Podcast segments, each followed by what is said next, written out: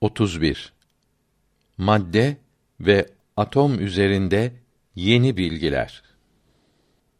Bugün herkes atomu ve atom enerjisini merak etmekte, dost düşman her memlekette atom üzerinde çalışılmaktadır. İstikbalin harpleri atom silahları ile yapılacak.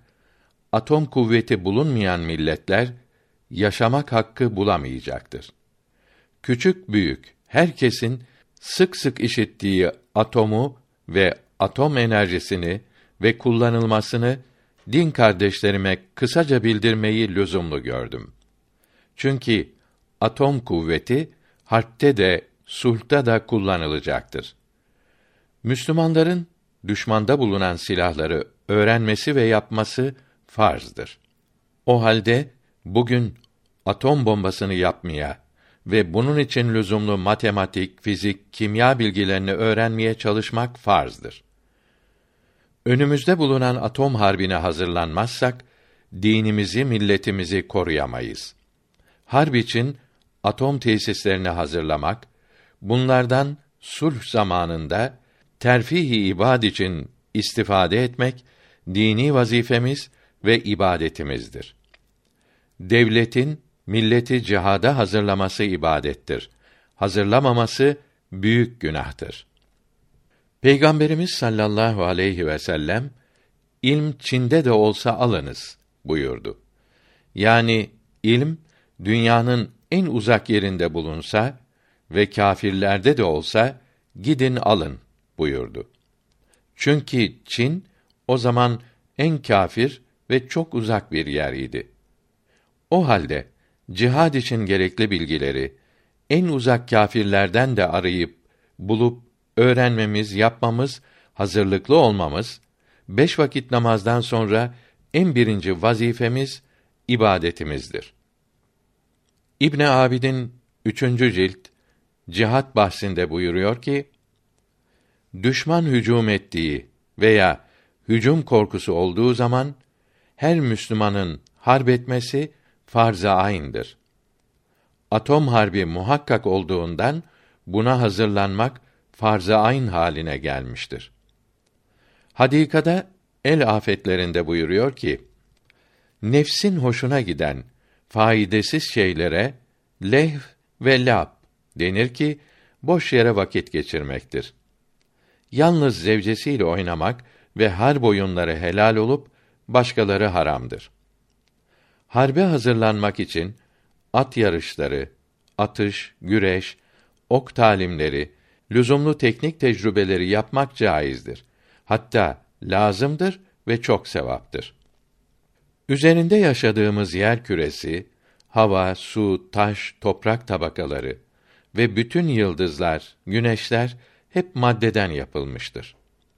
Madde demek boşlukta yer kaplayan ve ağırlığı olan varlık demektir. İki madde bir yerde birlikte bulunamaz. Birinin orada bulunması için ötekinin oradan gitmesi lazımdır. Hava maddedir. Çünkü ağırlığı vardır ve yer kaplar. Maddenin şekil almış parçalarına cisim denir. Şişe, bardak, pencere camı ayrı ayrı birer cisimdir. Fakat hepsi cam maddesinden yapılmıştır. Madde ikiye ayrılır. Saf madde, karışım. Etrafımızda gördüğümüz bütün maddeler saf değil, birer karışımdır. Mesela içtiğimiz su homojen olduğu, her tarafı aynı göründüğü halde içinde az da olsa tuzlar ve hava vardır. O halde bir karışımdır. Karışımların hassaları, özellikleri her zaman aynı değildir. Belirli özellikleri yoktur. Karışımda bulunan maddeler kendi özelliklerini kaybetmez. Maddeler birbirleriyle her miktarda karışabilir. Yalnız bir maddeye saf madde denir. Saf maddenin belirli özellikleri vardır. Saf maddenin belirli özellikleri hiç değişmez. Tam saf madde yok gibidir. Bir madde içinde bulunan yabancı maddeler kimya usulleriyle anlaşılamayacak kadar az olunca Bu maddeye saf diyoruz. Saf süt demek kimya bakımından doğru bir söz değildir. Çünkü süt belli özellikler taşıyan tek bir madde değildir. Saf madde iki türlü olur. Element, bileşik cisim. Element kendisinden başka başka özellikte maddeler çıkarılamayan saf maddelere element, eleman veya basit cisim denir. Saf şeker bir eleman değildir. Çünkü şekerden karbon, kömür, hidrojen ve oksijen maddeleri çıkabilir. Saf demir, bakır, kükürt birer elementtir. 105 element vardır. Her element kimya tepkimelerinde bölünemeyen en küçük parçaların yığınıdır. Bu parçalara Yunanca atom denir. Her bir element birbirlerine benzeyen atomlar yığınıdır. Birbirine benzemeyen atomların yığınına bileşik cisim veya mürekkep cisim denir. Su mürekkep bir cisimdir.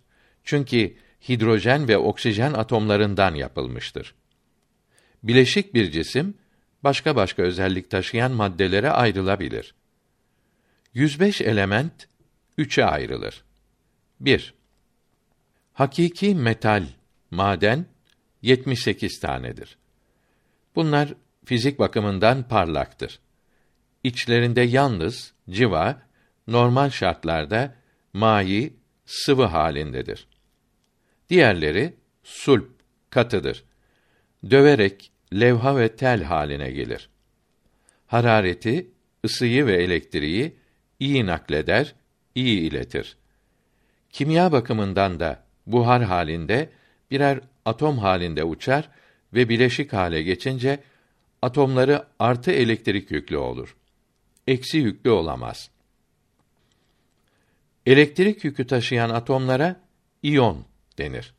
İyon serbest halde bulunamaz. Artı elektrik taşıyan atomlara katyon denir.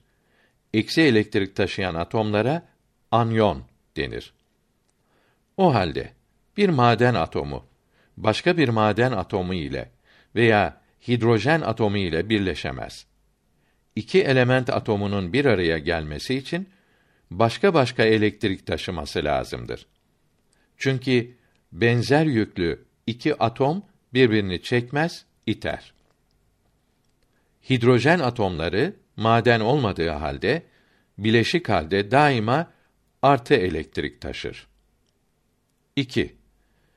Maden olmayan ametal elementler 17 tanedir. Bunlardan bir tanesi brom sıvı halinde, 11 tanesi gaz halindedir. Altısı adi gaz olup molekül halindedir. Beşi necip, soy gaz olup atom halindedir. Fizik hastaları madenlerin aksidir. Kükürt gibi katı olanları dövününce levha haline gelmeyip toz haline gelir.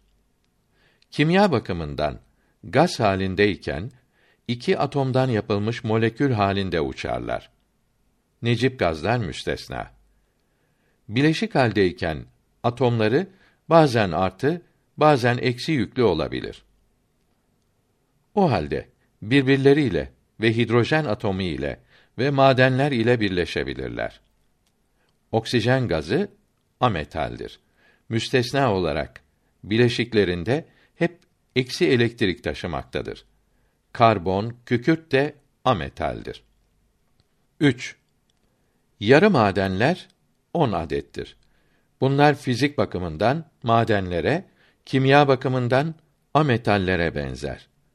Arsenik, kalay, kurşun yarı madendir. Bileşik cisimler ikiye ayrılır. A. Organik veya uzvi bileşik cisimlerdir. Bunların suda eriyikleri daima molekül halinde bulunur. Molekülleri karbon ile hidrojeni havidirler. Başka elementler de bulunabilir. Yanıcıdırlar. Yağ, şeker, ispirto gibi. B. Organik, uzvi olmayan bileşiklerdir. Bunlarda karbon ile hidrojen bir arada bulunmaz. Bunlara anorganik veya inorganik bileşikler denir. Yemek tuzu, cam gibi. Pencere camı 572 miladi 1176'da, gözlük camı 686 miladi 1287'de keşfedildi. Anorganik bileşikler ikiye ayrılır. Birinci sınıf bileşikler, ikinci sınıf bileşikler. Herhangi bir bileşik cismi meydana getirmek için atomlar iki türlü birleşebilir. 1. İki veya ziyade elementin atom iyonları boşlukta sıra ile dizilir. Böyle milyonlarla iyon yığını bir cisim meydana getirir.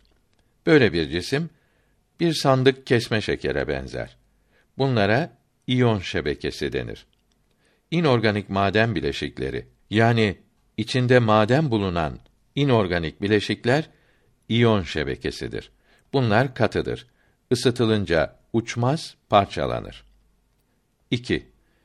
İki veya daha ziyade ametalin muayyen ve az sayıda atomu birleşerek molekül yapar. Moleküller de bir araya gelerek bir cisim meydana getirir. Böyle bir cisim bir sandık şeker külahına benzer. Bunlara molekül şebekesi denir.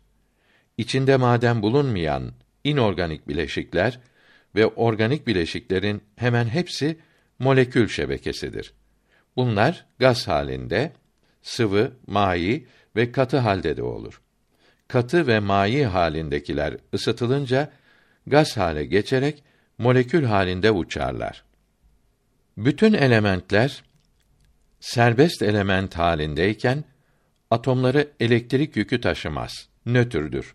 Sıfır kıymetlidir. İki elementin birleşmesinden meydana gelen anorganik bileşiklere birinci sınıf bileşik denir.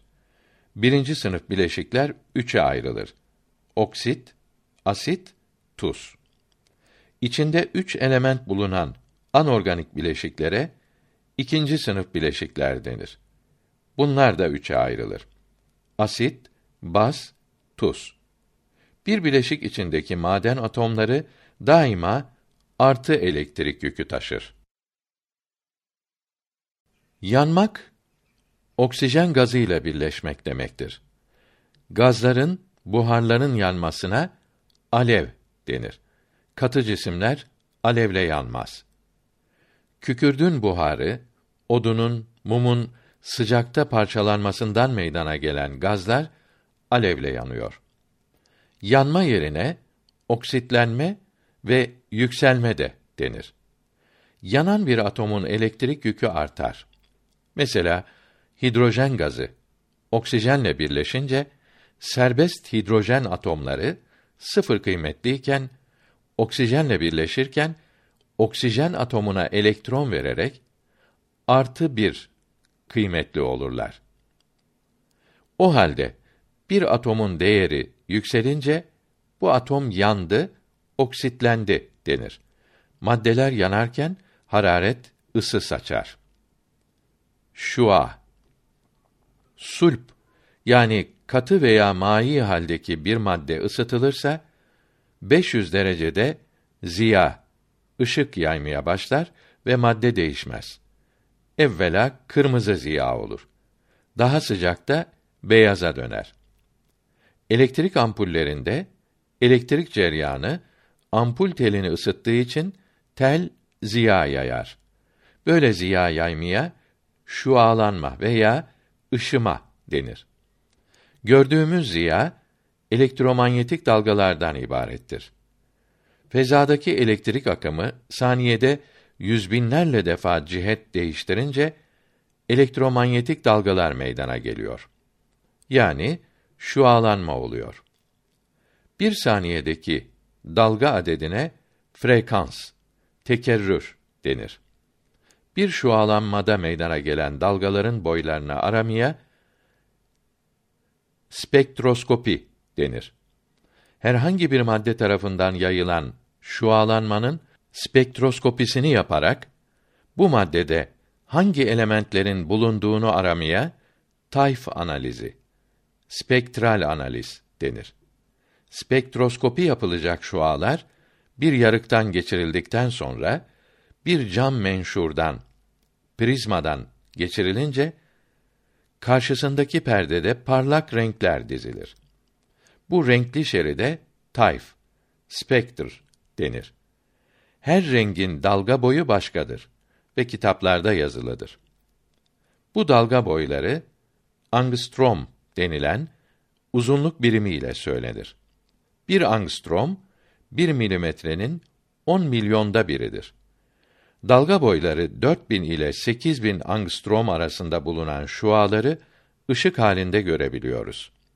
Her şua bir enerjiye maliktir. Enerji, kudret yani iş yapabilmek demektir. Şua emen cisim enerji almış olur ve ısınır. Şua enerjisinin bölünemeyen en küçük parçasına kvant denir. Bir madde ne kadar çok ısınırsa yaydığı şuaların dalga boyu o kadar kısa olur. Sut ve mayi maddelerin tayfı devamlıdır. Yani bütün dalga boyları yan yana bulunur. Ampul teli 2500 derecede şualanıyor. Bunun tayfında yedi renk devamlı görülür ve kırmızı altında görünmeyen uzun ısı dalgaları da vardır. Kısa olan ultraviyole dalgalar yok gibidir. Tazyiki az olan gazların ve buharların verdikleri tayf devamlı tayf olmuyor. Hatlar tayfı oluyor. Yani tayfta birbirinden uzak ayrı ayrı yerlerde muayyen dalga boyları bulunuyor ve her biri başka renkte hat şeklinde görünüyor. Alkali ve toprak alkali madenlerin buharları hava gazı alevi sıcaklığında kendilerine mahsus renkte şua verdiği halde gazların şua vermesi için bunları Kroks borularına koyup tazyiki az iken yüksek gerilimli elektrik cereyanı geçirmek lazımdır. Katottan çıkan elektronlar gazın moleküllerine çarpınca gaz şualanır. Mesela iki tarafı kapalı bir cam borunun Geisler borusunun iki ucuna sokulmuş olan maden çubukları, elektrotları tel ile bir endüksiyon makarasına bağlayıp yüksek gerilimli akım geçirince borudaki hava içinden elektrik geçmez.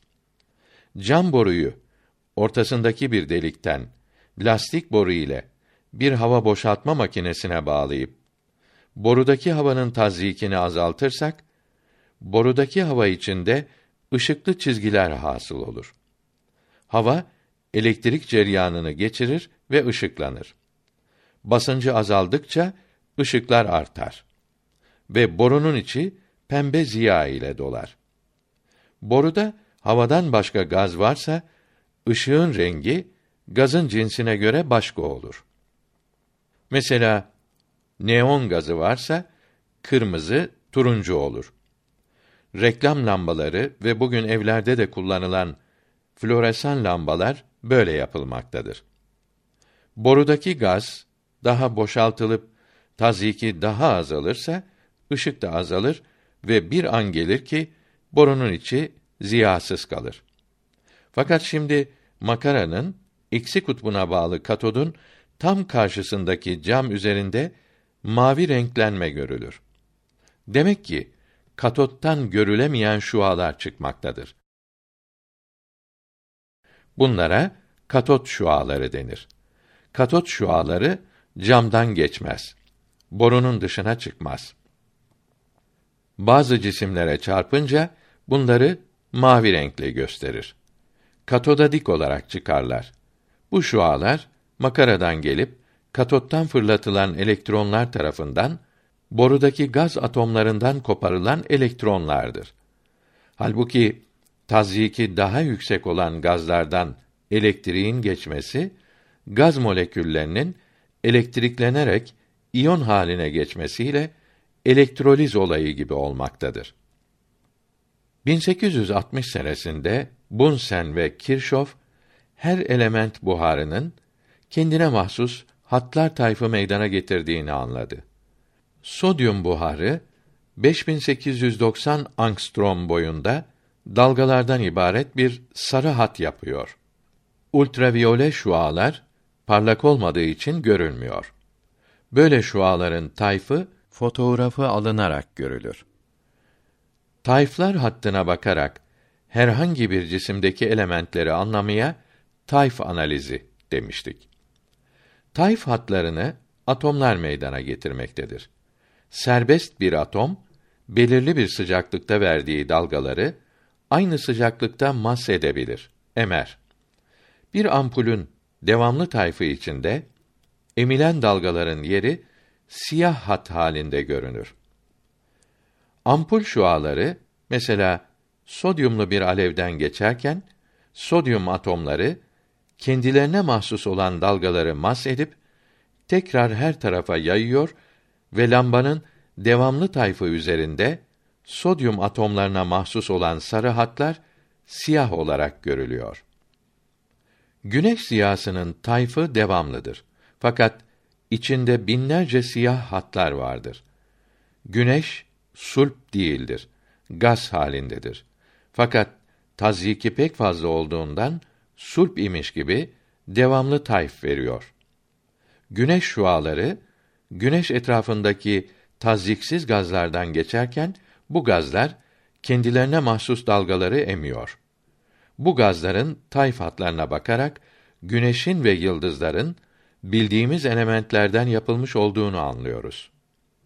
Devri sistem 1867 senesinde Mendeleev ve Lothar Meyer isminde iki kimyager birbirinden haberi olmadan 105 elemandan o gün bilinenleri atom ağırlığına göre soldan sağa doğru sırayla yazmış, birkaç elemandan sonra gelenlerin kimya hassalarının mesela kıymetlerinin tekrar baştakilere benzediğini görmüş, bunları baştakilerin altına yazmıştır. Böylece yedi satır meydana gelmiştir. Her satıra devre, periyot denir. Alt alta olan elemanların kimya hassaları birbirinin aynıdır. Bunlara yukarıdan aşağı bir grup denir. Yan yana sekiz grup vardır. 105 elementin yedi devir ve sekiz grup teşkil etmek üzere sıralanmasına periyodik sistem veya devri tasnif denir. Sol taraftan birinci grupta kalevi, alkali madenler, ikinci grupta toprak kalevi madenler, yedinci grupta halojenler, flor, klor, brom, iyot, sekizinci grupta da necip, soy gazlar bulunur. Elementlerin devri sistemdeki soldan sağa doğru sıra numarasına atom numarası denir. Hidrojenin atom numarası 1, oksijenin 8, uranyumun 92'dir. 1913 senesinden itibaren röntgen tayfları ve Moseley kanunu sayesinde her elementin atom numarası tecrübeyle bulunmuştur. Şöyle ki, birinci devirde 2 çarpı 1 üzeri 2 eşittir 2. İkinci ve üçüncü devirlerde 2 çarpı 2 üzeri 2 eşittir 8. Dördüncü ve beşinci devirlerde 2 çarpı 3 üzeri 2 eşittir 18. Altıncı devirde 2 çarpı 4 üzeri 2 eşittir 32. Eleman bulunduğu anlaşılmıştır. Geri kalan 19 element de 7. devirdedir. Devri tasnif cetveli kimya ilminin temelidir. Radyoaktivite Uranyum ve radyum gibi bazı madenler siyah kağıt içindeki fotoğraf camına tesir edip karartıyor ve etrafındaki havayı elektrikliyor. Bunun sebebini ilk olarak miladi 1903'te Rutherford anladı. Şöyle ki, radyoaktif cisimler kendi kendilerine üç cins şua vermektedir. 1. Alfa şuaları artı elektrik yüklü atomlardır. Birkaç santimetreye kadar uçarlar. Kağıttan bile geçemez. tehlikeli değildirler. 2. Beta şuaları elektronlardan ibarettir. Lambalarımızı yakan şehir elektriği elektron akımıdır. Bölünemeyen en küçük elektrik parçasına elektron denir. Elektron eksi elektriktir. Beta şualarının sürati pek fazla olup ziya hızına yakındır. Birçok yerlerden geçerler. Tehlikelidirler. 3. Gama şuaları röntgen şuaları gibi çok kısa dalgalı elektromanyetik şualardır. Hemen her şeyden geçerler. Çok tehlikelidirler. Saf radyum atomları yalnız alfa şuaları saçar. Radyoaktif cisimlerin atomları enerji saçarak çekirdekleri patlıyor ve başka element atomları haline dönüyor. Milyon kere milyon, bir bilyon, radyum atomu içinden her saniyede 13 tanesi patlıyor. Bir radyum tuzunun beta ve gama şuaları da vermesi kendi atomlarından değil, bunların patlaması neticesinde meydana gelen yeni radyoaktif elemanların atomlarından hasıl olur. Zaten radyumda uranyumun patlamasından birçok ara elementlerden sonra meydana gelmiştir. Tabiatte üç radyoaktif değişme sırası vardır. Uranyum sırası, toryum sırası ve aktinium sırası. Radyoaktif parçalanmadan meydana gelen yeni elementlerin atom ağırlıkları ve şualanmaları farklı olduğu halde çoğunun kimya hassaları aynıdır. Böyle elementler aynı bir element demektir. O halde devri sistemde aynı yerde bulunur. Atom ağırlığı farklı, atom numarası aynı olan maddelere izotop maddeler denir. Fayans kanunu Bir atom bir alfa şuağı saçınca atom ağırlığı 4 azalır. Atom numarası 2 azalır. Beta şuağı verince atom ağırlığı değişmez. Atom numarası 1 artar. Bir alfa taneciğinde 2 artı elektrik bulunduğu ispat edilmiştir. O halde atom numarası atomun artı elektrik yüküne tabi olmaktadır. Röntgen şuaları Katot şuaları borudaki sulp bir maddeye çarparsa bu sulp madde röntgen şuaları yayar. Röntgen şuaları görünmez. Fotoğraf camına tesir eder. Etten çok, kemikten az geçer. Atom numarası yüksek olan maddeler röntgen şualarını çok emer, geçirmez. Atom numarası büyük olan bir maddenin hasıl ettiği röntgen şuağının maddelerden geçme kabiliyeti fazla olur. Lave röntgen şualarının tayfını yapmak için cam prizma yerine kaya tuzu billurundan geçirdi. Elde edilen tayf ilmin yeni bir buluşu, büyük bir zaferi oldu. Çünkü bir yandan röntgen şualarının elektromanyetik dalga olduğu anlaşıldı, bir taraftan da billurdaki atomların dizilişi meydana çıktı.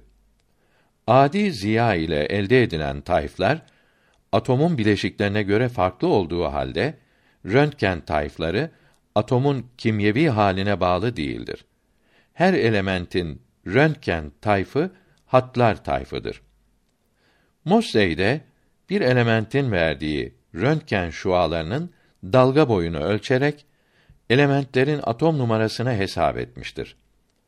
Bu atom numarasının atom çekirdeğinin elektrik yükü olduğunu daha sonra Bohr anlamıştır. Atomun yapısı Rutherford miladi 1911'de ince bir maden levhadan alfa tanecikleri geçirdi. Alfaların çoğu serbestçe doğru geçip binde biri yolundan saptı. Madenler atom şebekesi olduğundan alfaların doğru geçmesi atomların içinin boş olduğunu göstermektedir. Demek ki atomların ortasında atomun artı elektrik yükünü ve aynı zamanda bütün kütlesini havi bir nüve, çekirdek vardır. Bu çekirdeğin çapı atomun tekmil çapından yüz bin defa daha küçüktür.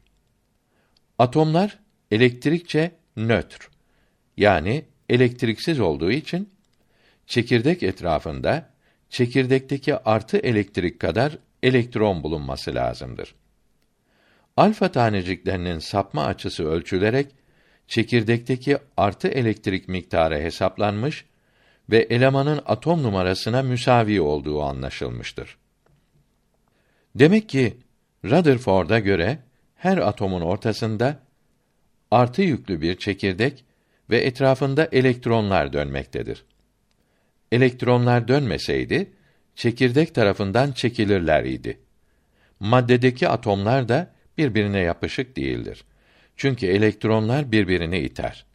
Radyoaktiflik atomun çekirdeğinden meydana gelmektedir.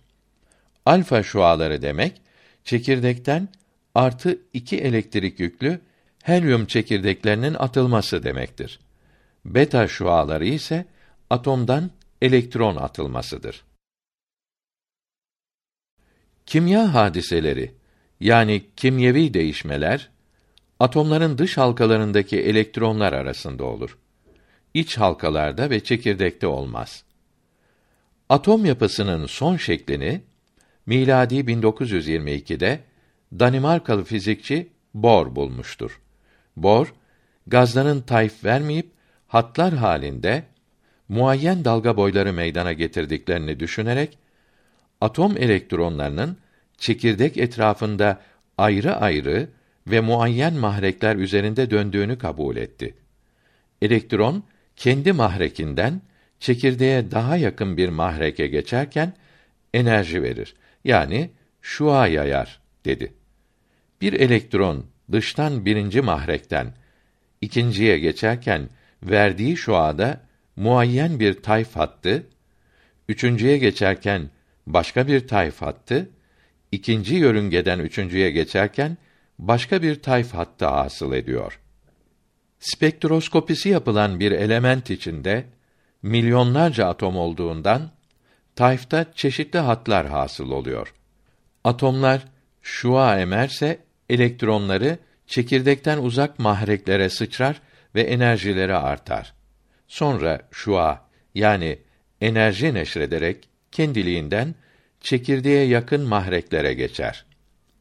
Röntgen şualarına gelince katot şualarının bir elektronu katot karşısına konan maden levhanın atomlarına vurarak iç mahreklerde dönmekte olan bir elektronu atomdan dışarı atar. Bu elektronun boş kalan yerine dışındaki mahrekten bir elektron atlar.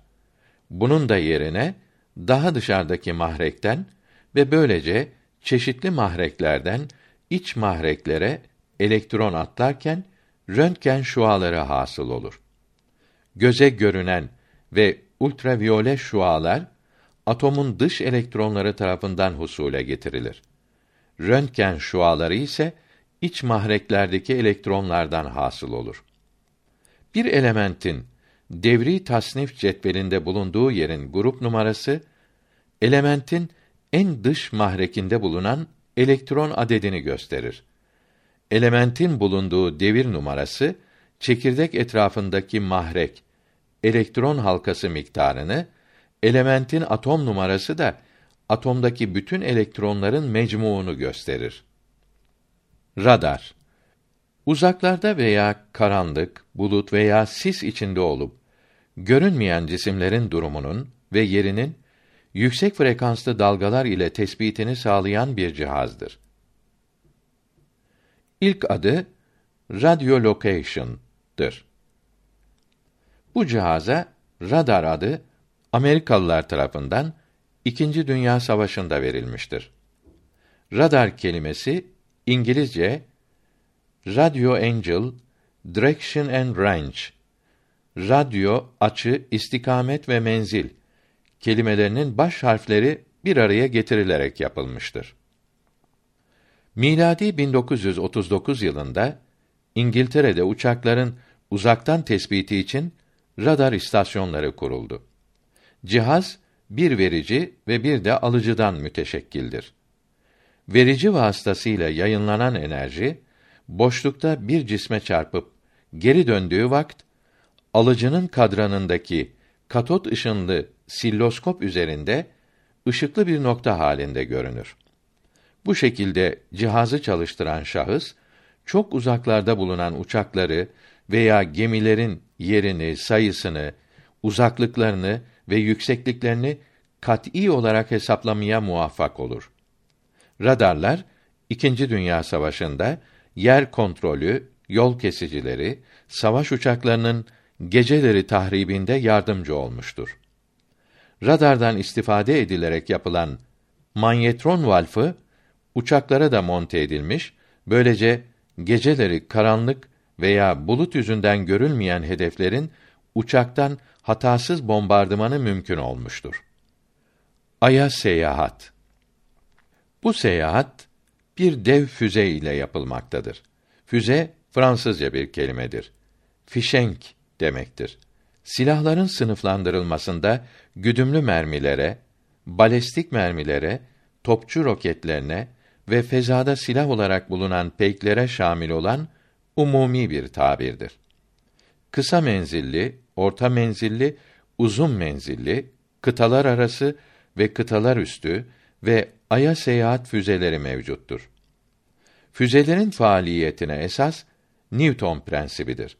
Miladi 1867'de ifade edilen bu prensibe göre her tesire karşı kendisine müsavi bir aksi tesir hasıl olur. 1388 Hicri ve 1968 miladi senelerin nihayetlerinde Amerikalıların aya ilk olarak sevk ettikleri dev füze 110 metre tuğlundedir. Bu uzunluktaki yatay vaziyette bir vince rapt edilmiştir. Vinç dikilerek füzeyi şakuli vaziyete getirmektedir. Dev füze iki kısımdan müteşekkildir. Birinci kısım alttadır. 85 metre irtifaındadır. Buna Satürn 5 roketi tesmiye olundu. İkinci kısım 25 metre irtifaındadır. Asıl feza gemisi bu kısımdır. Buna Apollo 8 feza gemisi tesmiye edilmiştir. Dev füzede 2 milyon alet mevcuttur. Birinci roket kısmı üç kademe ile idare merkezinden müteşekkildir.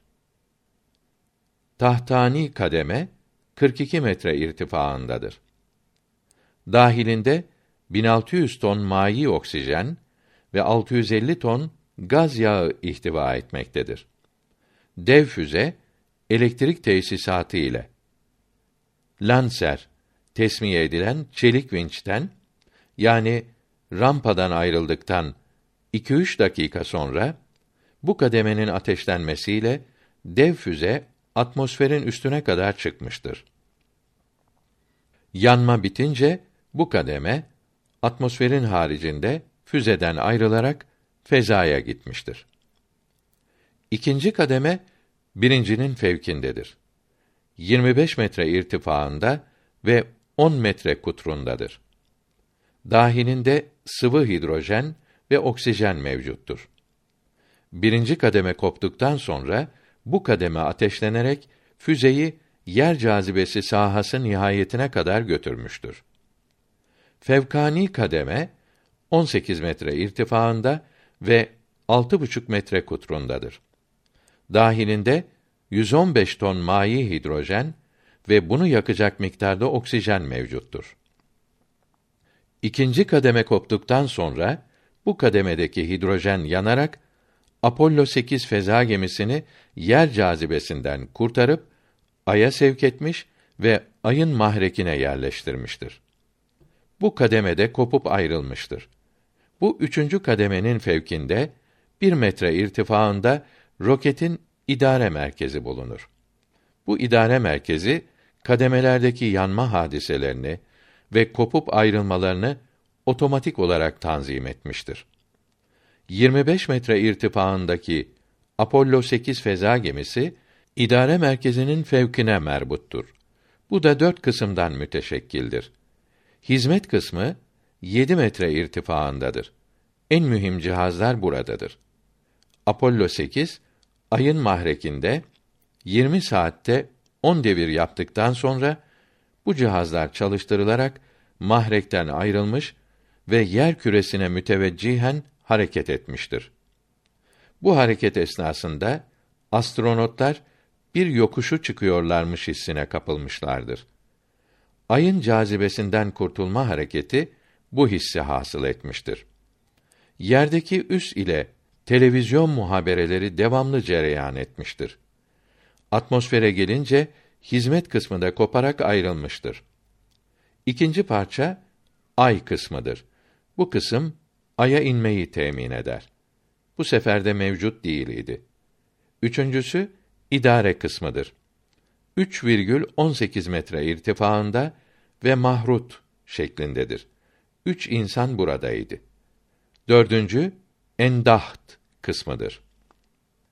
Feza gemisi Ay'a 112 kilometre yaklaşmıştır.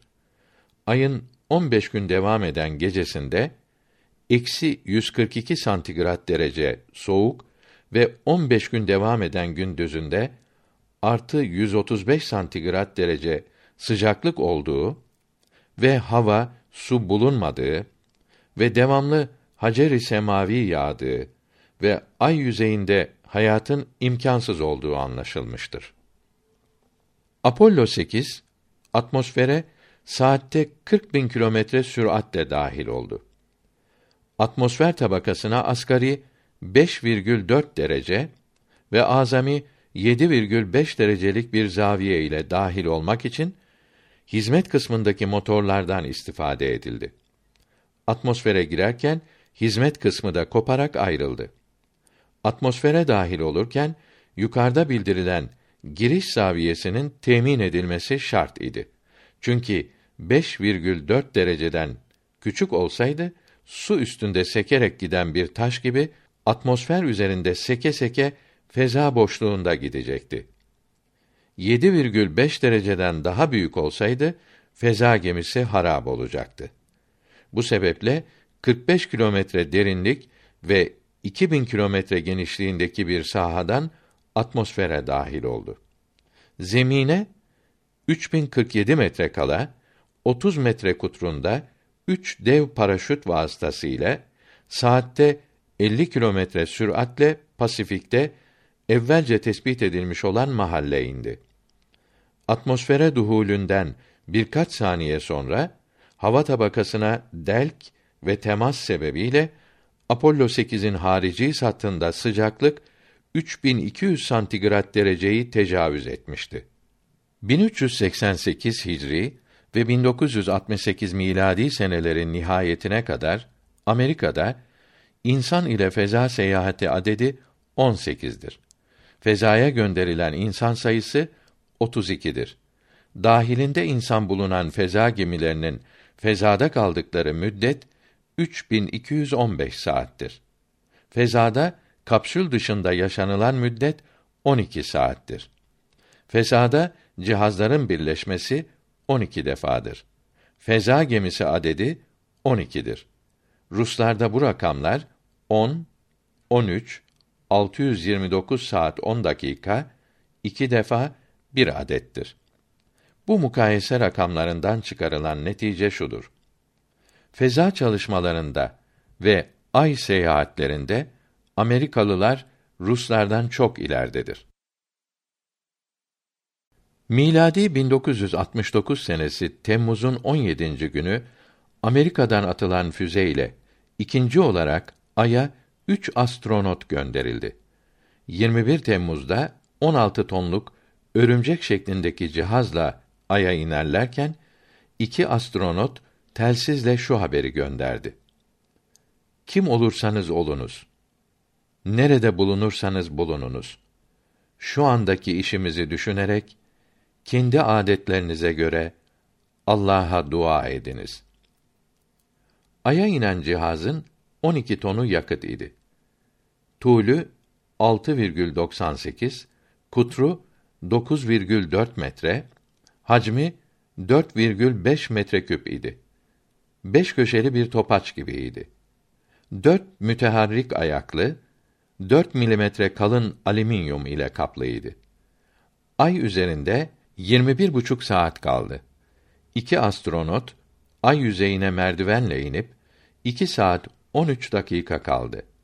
Ay'a telsiz merkezi ve bayrak yerleştirdiler. Ay satı, taş parçaları ve ince kum idi. Aydan 25 kilo taş parçaları aldılar.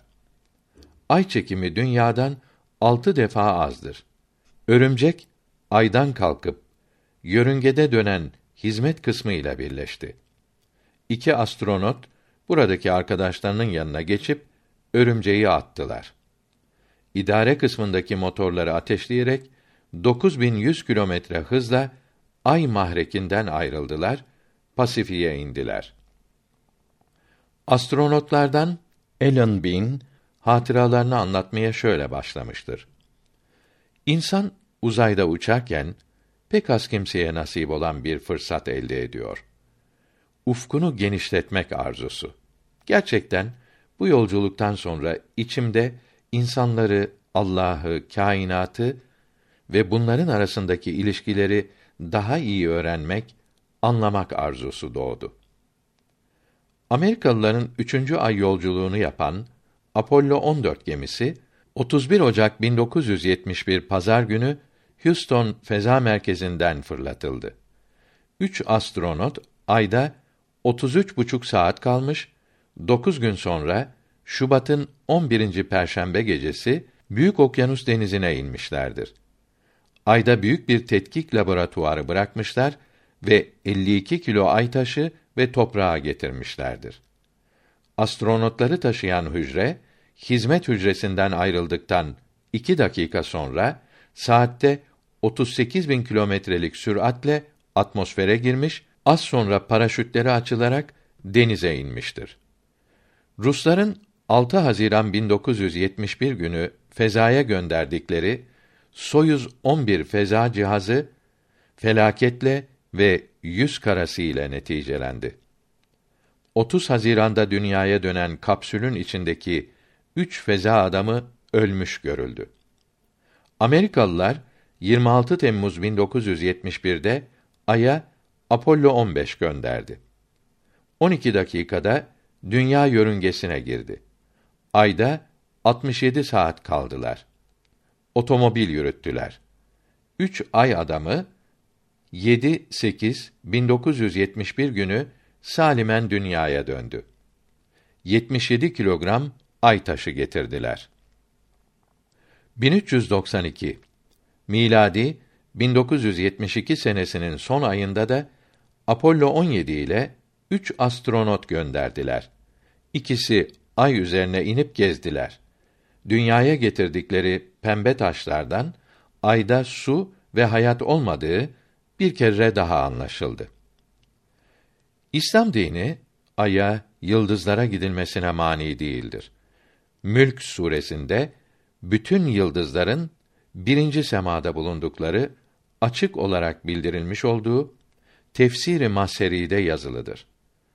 Rahman suresindeki bir ayet-i kerimede mealen Ey cin ve ey insan gücünüz yeterse yeryüzünden ve semalardan dışarı çıkınız.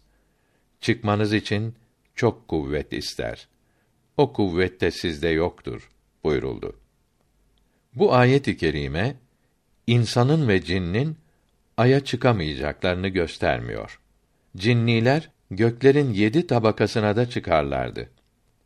Mevahib ile Dünniye tercümesi 463. sayfasında diyor ki: Abdullah İbni Abbas radıyallahu teala anhuma dedi ki: Önceleri şeytanlar göklere çıkmaktan men olunmazlar idi. Göklere girerler, meleklerden işittiklerini kâhinlere haber verirlerdi. Resulullah sallallahu teala aleyhi ve sellem doğduğu zaman göklere çıkmaktan men olundular. Şeytanlar cinnin kafir olanlarından bir sınıftır. İblisten üremişlerdir. Bu haber göklerden dışarı çıkılamaz ise de göklere ve birinci semada oldukları için aya ve yıldızlara insanların ve cinnin çıkmalarının mümkün hatta cin için vaki olduğunu göstermektedir. Çalışmakta, yükselmektedir hakkın rızası. Tembel olanın elbet gelir bir gün belası.